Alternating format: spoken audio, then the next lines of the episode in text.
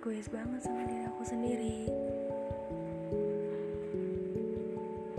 Aku ingin sudah dari zona nyaman. Capek rasanya terus overthinking. Anggap semuanya baik-baik aja. Tapi ternyata hati aku benar-benar bertolak belakang. Oh iya dua hari ini kotaku digujur hujan pada pertengahan malam. Lebih tepatnya dini hari mungkin ya. Dan hujan itu deras. Aku wanita biasa yang egois. Tapi punya banyak banget cita-cita. Aku penyuka hujan suka banget sama hujan. Dan aku lahir di bulan November biasanya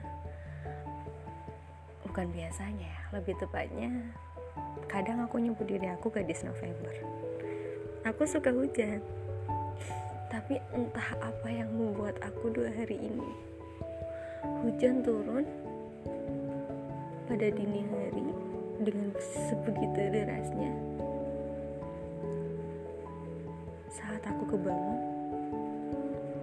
bukannya aku menikmati bukannya aku merasa bahagia seperti biasanya seperti tahun-tahun lalu seperti bulan-bulan yang udah berlalu. Tapi aku merasa takut takut banget. Seolah ada yang sedang menghantuiku. Murni ketakutan itu nyata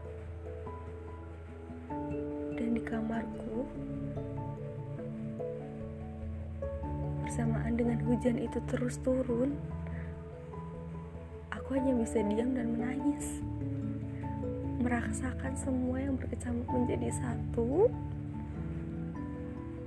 tanpa aku tahu sebabnya apa. Bener-bener. Itu bener-bener ngebuat aku nangis banget capek ada di zona nyaman. Aku aku capek banget ada di posisi kayak gini.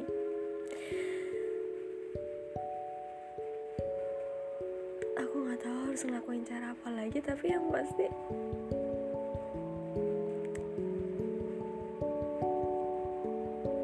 secapek-capeknya aku sekarang aku selalu bilang aku nggak mau kehilangan diriku sendiri tapi sialnya aku murni benar-benar kehilangan diri aku sendiri. Serius. Itu hal terbodoh kayak yang harus yang aku lakuin.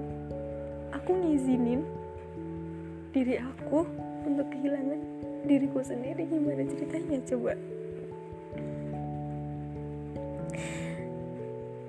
Unik ya. Aneh. Tapi emang emang dasar dari perlakuan diri sendiri.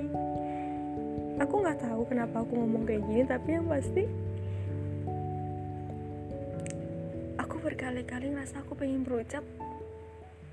Cuma kayak nggak ada deh yang bisa ngerti aku ya karena emang yang paling bisa ngerti diri kita ya memang diri kita kan.